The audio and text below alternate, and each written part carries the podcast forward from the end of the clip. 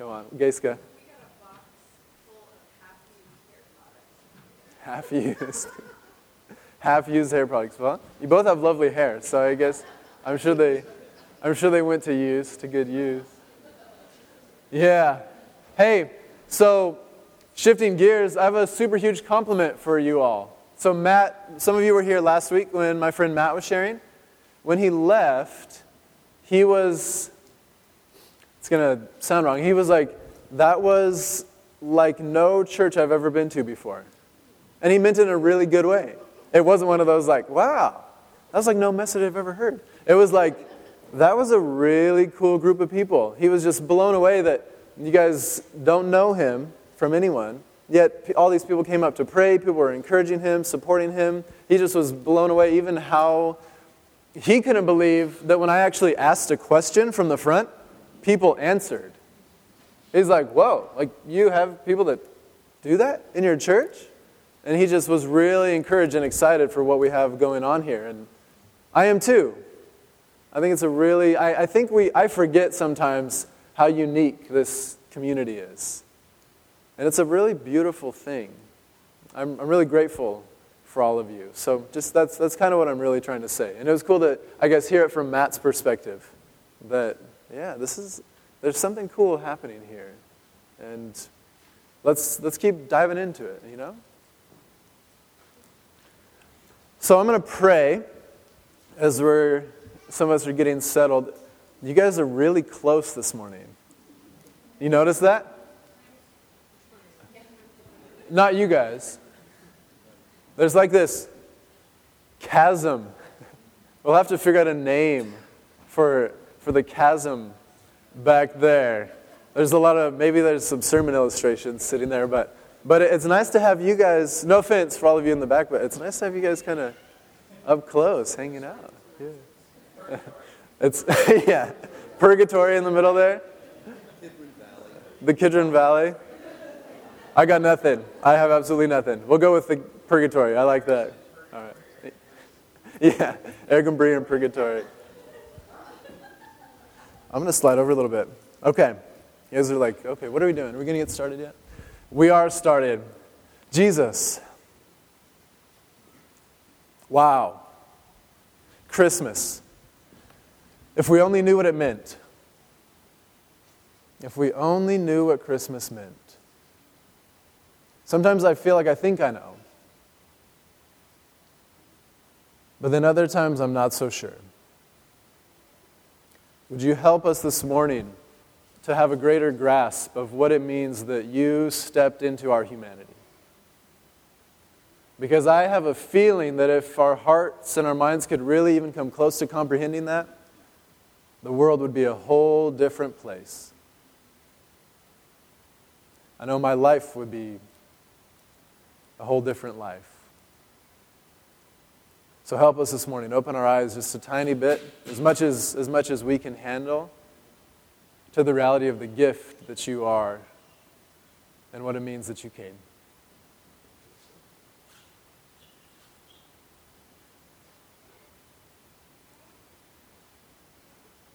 Holy Spirit, we, we entrust this work of enlightening, illuminating, giving us wisdom and understanding. We thank you that it's your job, your work. It's not anything we can fabricate or manufacture. So we just ask for reality to bring itself to bear on our lives this morning. The weightiness of Christmas. And the glory of your coming, Jesus.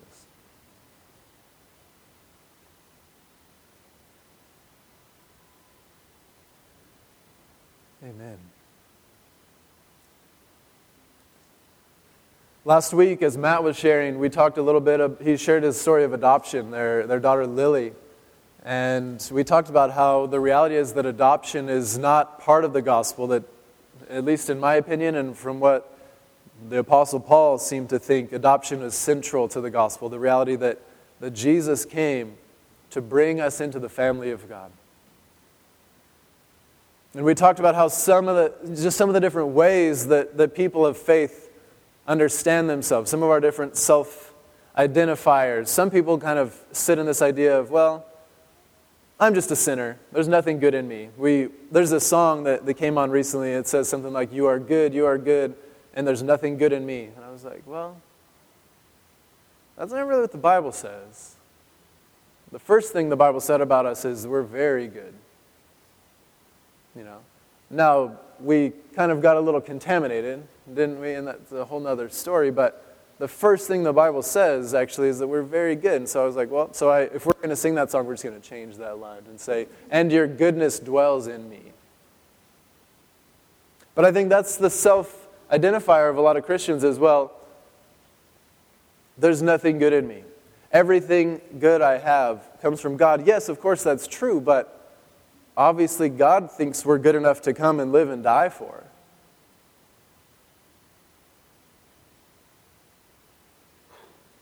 And some people go beyond that, and it's like, well, I'm a saved sinner. I, my, the core of my Christian identity is that I'm saved, that I'm going to heaven. That's good. That's, that's a wonderful thing, but sometimes what gets lost in that is we forget that it's actually a person that makes heaven heaven. Have you ever maybe encountered people that they want to go to heaven, but they don't really necessarily want anything to do with the person that makes heaven heaven? Heaven without Jesus isn't heaven. It's just a place. It's clouds and harps or whatever, a renewed earth, whatever it's going to be. But it's Jesus that makes heaven heaven. And so this idea that we're Christians and we're saved and we're going to heaven, that's a great starting point. But if that's our ending point, we've totally missed the point. I said point a lot of times in that sentence. But you get the point, right? If being saved is the starting point and our ending point, then we've missed the point. The point is Jesus says, no, I've come to make you sons and daughters. Some people move beyond being sinners and move beyond being saved sinners, and then they move into maybe servant mode, where it's like, okay, well, as long as I'm doing for God, I'm good with God. The servant mode is my my status with God is based on what I do. And there are a lot of people probably in ministry because of that mode, right? And there are a lot of people doing great things because of that way of operating. That's wonderful. But once again, if we stop there, have we missed all that God has for us? The flip side of servant mode is saint mode. Servant mode is God loves me because of what I do. Saint mode is God loves me because of what I don't do. If I can just avoid this, if I can just not do this, if I can just keep holy enough or keep pure enough. So for the saved, it's all about salvation. For the servant, it's all about service. And for the for the saint, it's all about sanctification. But God is calling us all into something so much deeper than that. And that's what I'd like to unpack with us a little bit more this morning. It's something that we know in our minds, but in our reality, do we really... Do we really get it? How much do we live out of it? How much does it define our self-understanding? So I want to ask a quick question. We're, I'm not sure yet if I'm going to make you answer or not, but be ready to answer. Um, so you guys know that T V show, Whose Line Is It Anyway? Yeah? So this is this would kind of be like, whose faith is it anyway? So I'm going to put a list of names up here of of heroes of the faith. You know, you read through Hebrews eleven, these different places, there are these There are some rock stars in the Old Testament, aren't there? There are some pretty amazing people in the Bible. Um, let's let's put the list up there real fast. So here's just a few. People like Abraham, Moses, Joshua. I don't have it memorized. I can't see behind my head, but who else is up there? David, Daniel, Isaiah, Ruth, Mary, Elijah. Who else would you guys add? Samuel's not up there. Samuel. Oh, my goodness. What's that? Deborah. I knew Betty was going to say a woman. And a, yeah. Thank you. Deborah. Joseph. Yes. That's right. We got a couple Josephs. Joseph. Joshua's up there, right? His buddy Caleb, yeah. So think about this for a minute. If you had to, I'm not going to give you a way out of this. I'm not going to give you wiggle room. If you had to trade your walk with God for one of these people, who would you choose? I mean, think about their stories. These are people, literally, okay? So there's, think about this in context. There's a verse, it's Ezekiel fourteen fourteen. God is looking at a really ugly situation, and God says, even if Noah, Job and Daniel were here, I would not relent from what I'm about to do. In other words, these guys have like intimate access to my heart. Even if they were here, with all the favor they have in my eyes, I would not change my mind about this. Another place it says, I think it's Jeremiah fifteen one, it says the same thing about Moses and Samuel. It's like, even if these guys were here, I would not do this. But it's saying, God is saying, these people have incredible favor in my sight. So, anybody have an answer of who? How many of you guys don't like the question? Yeah, good. Just curious. I'm totally going to just tumble all my eye devices up here. Anybody think, is there anybody on there that you'd be like, man, I mean, I don't know. Anybody tempted to just, I mean, yeah, Nadine, who? Isaiah. Yeah. He was a pretty faithful guy, right? It's not super exciting how his life ended. Uh, was he the one that was pulled apart by horses? I think Isaiah was the one that he was either sawn in half. He was sawn in half, I think. Yeah. Merry Christmas. Sorry. But that's faithfulness, isn't it? I mean, going to the point where you're being willing, you're willing to be sawn in half for Jesus. I mean, that's faithful. My wife loves Daniel. The idea of Daniel, who he is, that's one that she's like, man, that's that's a A man of faith right there. Anybody else? Who's like, man, that's... John the Baptist. Yeah. John the Baptist. He would probably be a tough guy to hang around with, though, do you think? But he's radical faith. Radical faith. What's that? Yeah, he was beheaded. Yeah, it's not fun to think about how their lives ended, is it? Let's move on from that. So... what if I added someone else to the mix real quick? What if I added just a random, sorry, I'm a little congested, just a random Jewish boy or girl, seventeen, eighteen years old maybe, somebody that doesn't have the best attitude, the best character, they make a lot of poor choices, they're they're in trouble all the time. They're just, there's nothing special about them. They're just there. Their their lives would never be written about in this way where they are included in a list of heroes of the faith. If I added that person to the list, would anybody be tempted to choose them?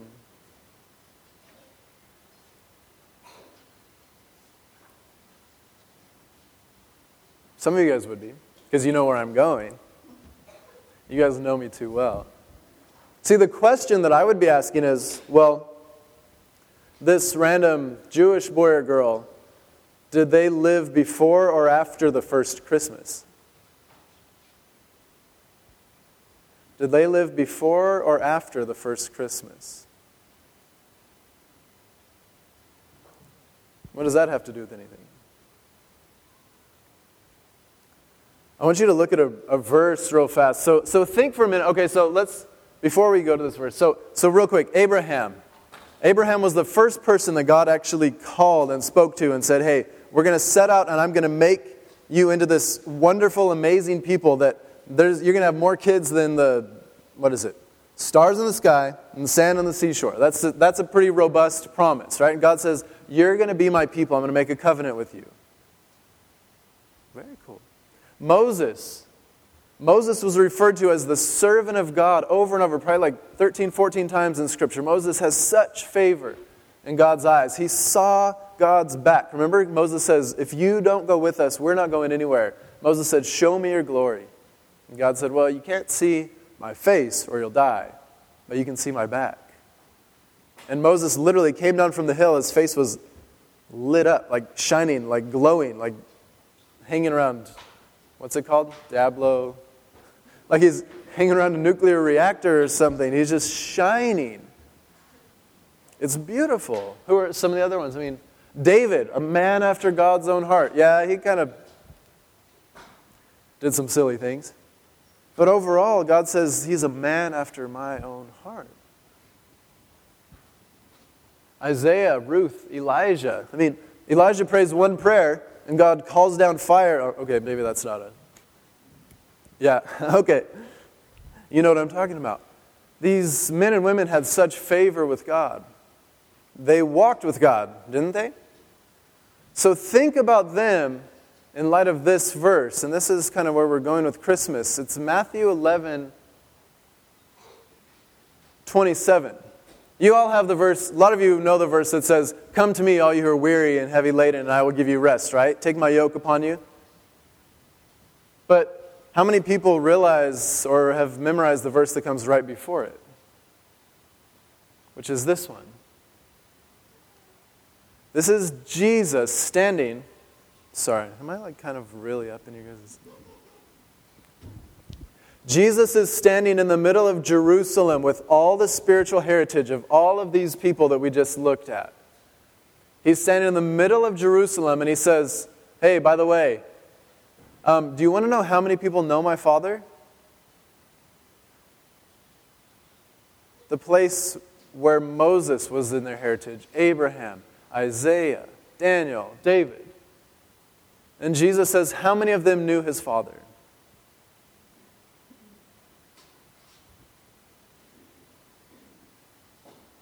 He says, you guys, these guys have no idea what God is like. They've got absolutely nothing. How many of you are like, how can that be? Right? I mean, we read the stories. Does this mess with your head a little bit? I mean, that's a strong statement, isn't it? No one. David, Solomon, none of these guys knew the Father. No one knows the Father.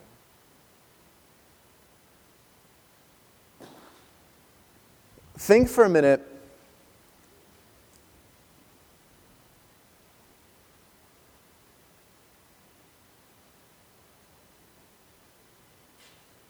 Think for a minute about Jesus' existence as the Word of God, as the Son of God, before he stepped into human flesh. Remember we talked at one point about John chapter one. There's all these things going on there. It says that in the beginning was the Word. The Word was God. The Word was with God. That word "with" means face-to-face and intimate communion. That says that the one who was in the bosom of the Father, which that word "bosom," we're like, yeah, that's a weird word. Um, maybe we could better translate that "lap." So we have this Jesus, this Word, who from the very, from all existence, he's face-to-face with the Father. In the Father's lap, close to the Father's heart. What do you think Jesus experiences there? Think for a moment about what Jesus experiences there.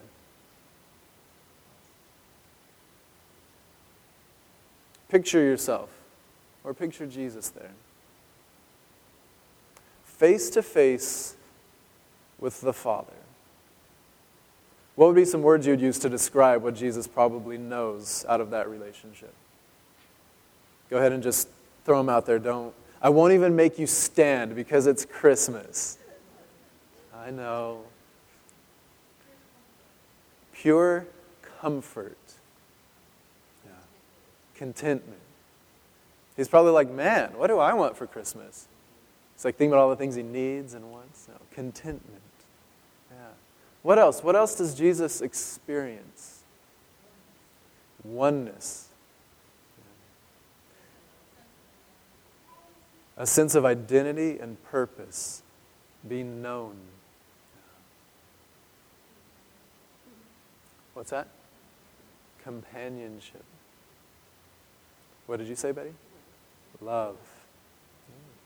Just pure, uncontaminated, unadulterated, blow your mind, pick you up off the floor, clear love, right? What else?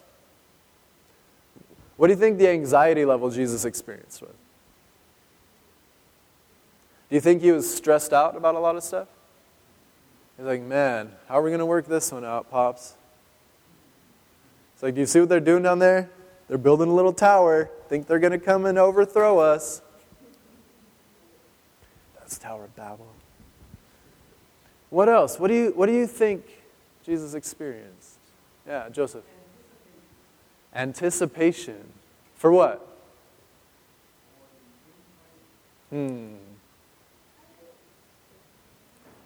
Anticipation for the incarnation. What was that? Was that you, Betsy? Clarity about what?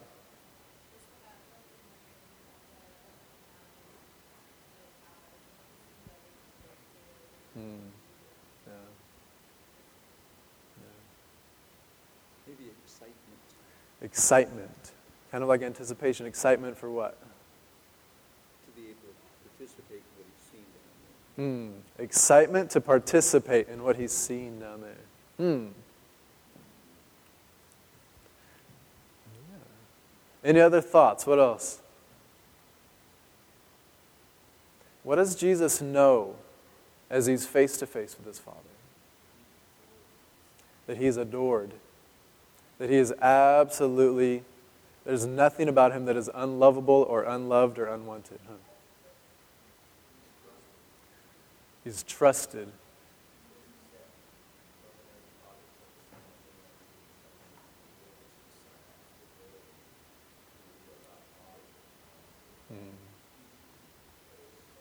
Hmm. No. So he's entrusted with something, which is pretty empowering, isn't it? To be trusted with something. Yeah. Yeah.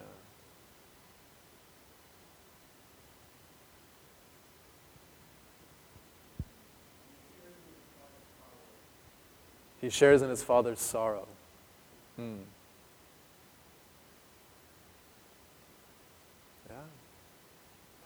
He feels what the Father feels, huh? Yeah.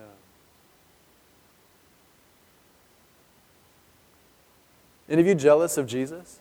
How many of you guys experience things in the same way? How many of you guys know the, the love that Jesus knows? How many of you know the adoration that Jesus knows? The sense of entrustment and empowerment that Jesus knows?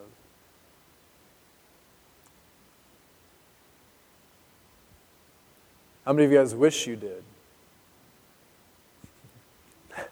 One hand went up.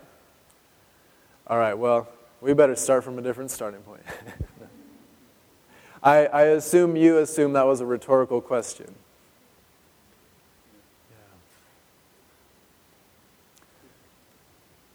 See, the thing that gets me, the thing that, that blows my mind about Christmas, about the incarnation, is, is I think it's a lie. How many of you guys have heard maybe in a gospel presentation or statement, people say, well, Jesus came so that you can have a relationship with the Father.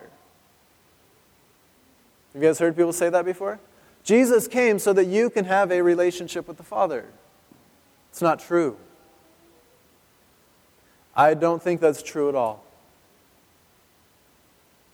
And you guys are like, well, what? I don't think that Jesus came so that you could have a relationship with the Father. Did Moses have a relationship with God? Did Abraham have a relationship with God? Did Joshua? Did Deborah? Did Ruth have a relationship with God? So why would Jesus need to come if they already are able to have a relationship with God? What's that, Pamela? To set the captives free. Okay. I agree. Captives to what is the question? Yeah. Sherry, what were you saying? Yeah.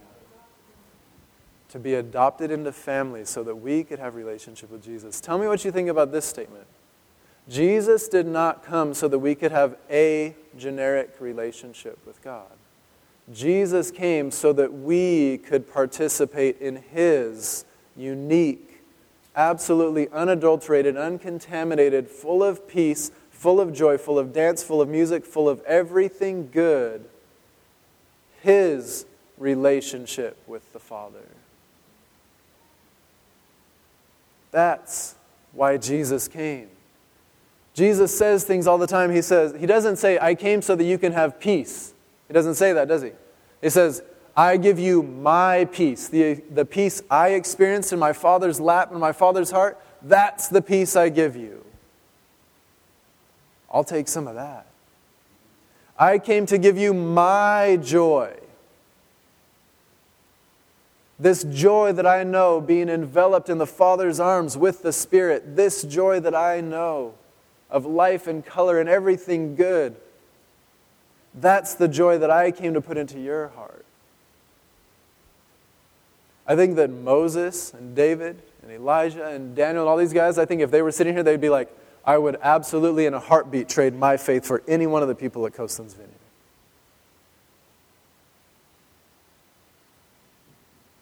There's a verse in Hosea one ten. It says that the whole people of Israel, they were longing for the day when the people of God would move from being servants to sons and daughters. All these people that was all about intimacy and closeness with God, it doesn't ever once say any of them were a son or a daughter. It says that they were servants of God. And Jesus steps into the picture, and all of a sudden, we have sonship. And daughterhood? Daughtership would be kind of... You could think of it this way. Philippians two tells us that Jesus went from being a son to a servant so that we could go from being servants to sons and daughters. Jesus went from being a son to a servant. That's what it says in Philippians two. Look at this. Have this mind among yourselves, which is yours in Christ Jesus. Jesus shares his mind with us. Who, though he was in the form of God, did not count equality with God something to be grasped, but made himself nothing, taking on the form of a servant. Why? So that we would all remain servants? No. So that we could become sons and daughters. And I think Moses was like, oh my goodness, if they only knew what they had available to them. Look at John fifteen for a moment. Is that the next one in there? Or is it Hebrews three?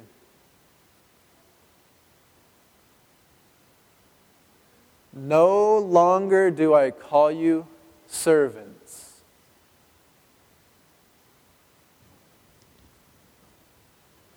I'm going to get a crink in my neck. For the servant does not know what his master is doing. The servant does what? Takes orders, right? Follows through. Does what's asked. That's beautiful. But what does a son do? What does a daughter do? They share in the responsibility of what's given to them. For all that I have heard, Jesus says, I have called you friends. For all that I have heard from my Father, I have made known to you. You did not choose me, but I chose you and appointed you that you should go and bear fruit, that your fruit should abide, so that whatever you ask the Father in my name, he may give it to you. Now, how many of you guys, when you pray, you say, in Jesus' name, at the end of your prayer? Raise your hand if you do that. Is that what Jesus means right here? Is he saying you can pray whatever you want and you just tag on in Jesus' name? And it's like, all right, forget a Christmas list for Santa. If I say in Jesus' name, I can get whatever I want for Christmas. That's I think I used to do that as a kid, right? Like that's that's kind of the magic words we say at the end of a prayer. The word for name, you guys know what the underlying meaning of that word is? It's authority and relationship. Anything you pray out of my relationship with the Father.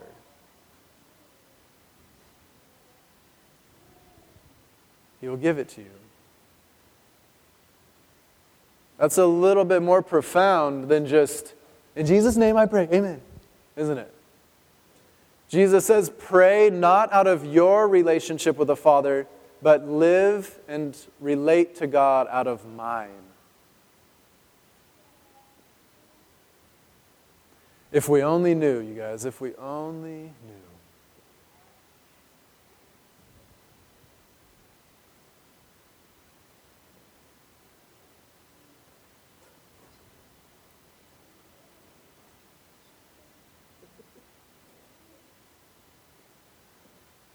eleven twenty.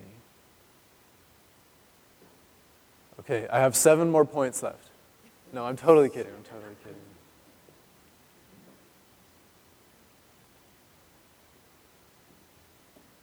I would I got to tell you a really embarrassing story real quick. How many of you guys are bummed that you get to hear this? I I think what happens sometimes, I'm going to save this particular verse I have in mind. We'll save it for another day, but what's at the backdrop of all of this is the profound passion of Jesus for us to know his Father, to experience what he experiences. That's what the incarnation is all about, is Jesus saying, I refuse to keep this to myself. This love and light and joy and dance and music and goodness and peace and everything good that's represented here, I refuse to keep that to myself. They must know it as I know it. And I must find them in their lostness, in their brokenness. I must go and bring this to them so that I can bring them back to this. That is a profound love that motivates that, isn't it? That is an absolutely profound love that we do not comprehend that motivates that. You know, well, I want somebody to look it up real quick. Actually, we don't have it in here, but how much do you think the Father loves Jesus? Think for a minute about what words you would use to describe the love the Father has for Jesus. Could it be contained in this room? How many of you are like, that's a joke to even put words to that? Give it a shot. What words would you use to describe the Father's affection for Jesus? Immeasurable? Intense? Let's get some other I words. Let's do some alliteration. No. Look at you guys, playing right along.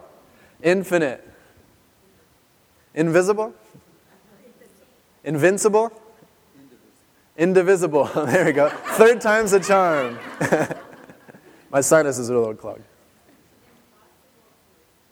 Impossible to explain. How many of you guys, your hearts are warmed to just the thought of how much the Father loves Jesus?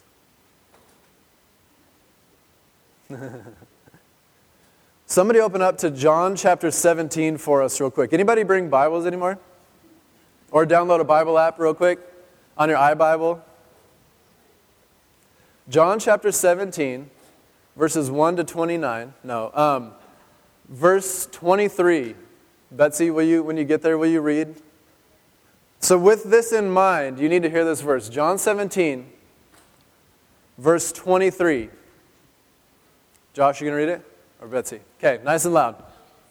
Yes, please. It's kind of important. I'm going to sit.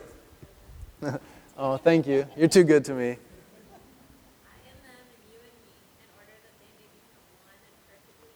Okay, pause.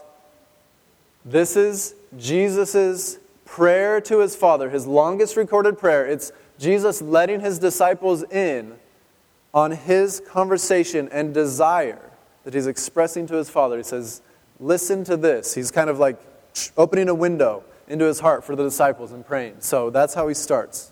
Keep going.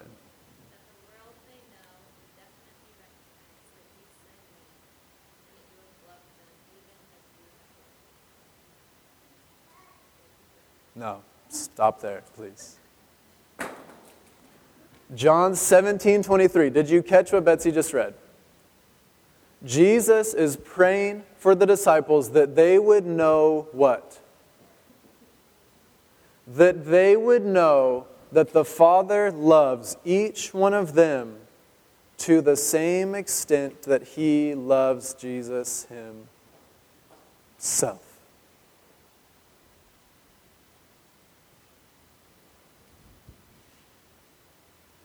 Amen. We're done with church. We don't ever need to come back. Just get that and you're good. And the world will be changed. Think about that for a moment. Jesus himself says, Father, may they know not only that I am in them and that you're in them and that we're in them and they're in us. Which is a lot of ins and there's a lot of intimacy there. But he says that they will know that you love them just as much as you love me. That's your homework, is to ask Jesus to help you understand that in your heart. Is that worthwhile homework for anybody? You guys get to leave church and be like, our pastor freaking gave us homework. Seriously? Ask Jesus what that means. Really, ask Jesus what that means. Because what happens, and this was the story I was going to tell. So sometimes we hear about the absolute, infinite, crazy, mind-boggling, what are the other I's? Infinite, impossible, indivisible, I, I, I, love of God for us. And we're like, well, that's great, but if God loves everybody that way, then what's the point? Anybody? Right? That, uh, to be honest, like, I've I've talked about this with students all around the world, and, and I'm like, Jesus, help them get this. And they're just like, great. What's unique about that? Well, usually two things happen. Well, if that's true for everybody, then, then that's great. Or, eh, that's true for all them, but not for me. And that's a whole other story, and we'll we'll go there at some point. The third piece of it is sometimes, well, I'm not even sure if I want that God as a father. That's a big one that we're going to go into next year. I don't even know if I want that God as a father. We'll we'll go there, because that's very legitimate. But this is what happens. Oftentimes people get stuck because they're like, if God feels that way about everybody, then what's so special about that?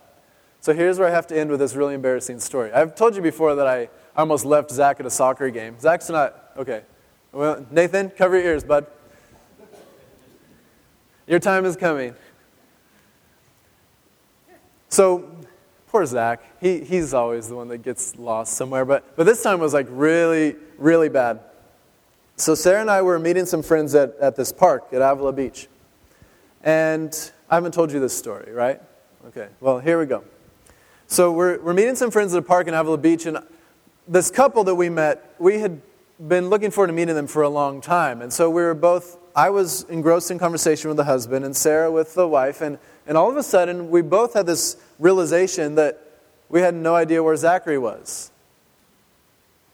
And we're like, well, this is a familiar feeling. So we're like, Josh, where's your brother? And he's like, I don't know, I haven't seen him. So we start looking at all the usual places, right? So we start looking. You know, there's the slide, we look under the slide, we look in the bushes in the back, and there's a street not too far from there. You guys probably know which park I'm talking about, but there's that road that runs out to one of the piers, and we're like, I hope he didn't run to the street. Zach was three, maybe, right? We just moved back. So we're looking everywhere. He's nowhere to be found. We looked for probably five, seven, eight minutes. It felt like a million. And finally, we just got to this point where we're like, I have no idea where he could be. And so... So I went over to Sarah, and I was like, baby, I just don't know where he went. And and I grabbed Joshua, and I was like, bud, come over here. And I was like, look, baby, at least we still have Joshua.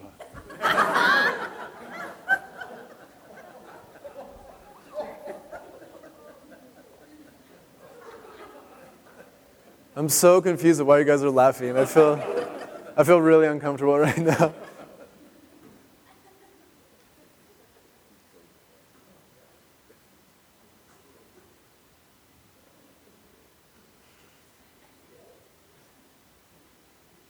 Should I not have said that?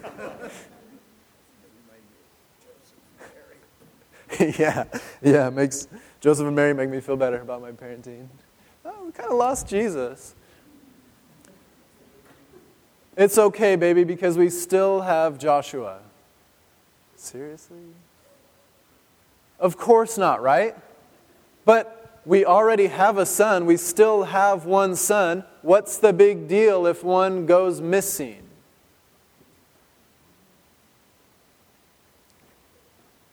I'm glad you guys are laughing.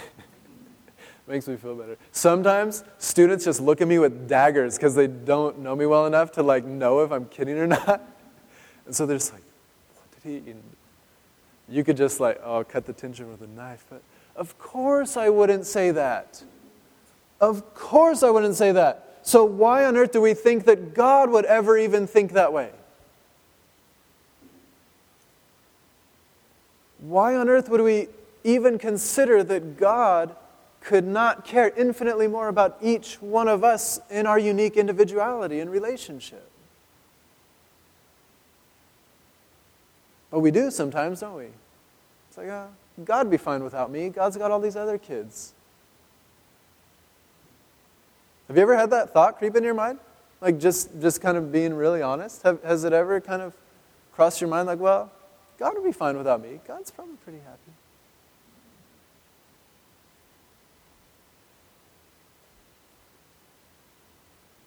The thing about the incarnation is that Jesus is so utterly committed to you, you, yes, us, plural, but you as an individual, knowing what he knows, that he says, I come to give you my peace, my joy, my relationship with the Father, and not one single ounce of your individuality, uniqueness, or identity is going to be lost in it. That's the brilliance of God, is you as you get to share in Jesus' unique relationship with the Father.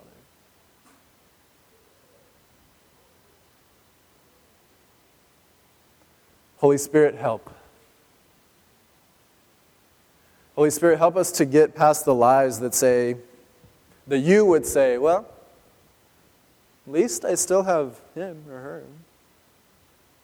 Help us to really know deep in our hearts what the incarnation means. Help us to really know this profound love that would stop at nothing to find us in the furthest, most anxiety-laden, chaos-filled place. And you say, you know what? I will come and even find you there, so that you can know what I know. Jesus, would you penetrate the darkness and the, the lostness of our hearts, even to the way, in the ways we still experience it now, even after walking with you for years. Help us to experience more today what you have in store for us than we did yesterday, and more tomorrow than we do today.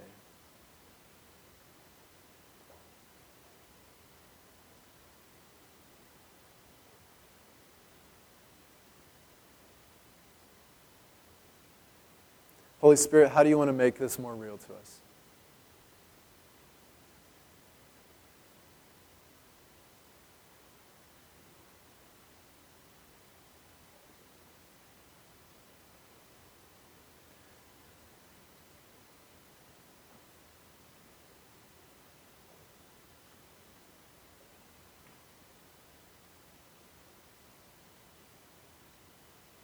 What's God saying to you all? Anybody have something that you would like to share with, with all of us?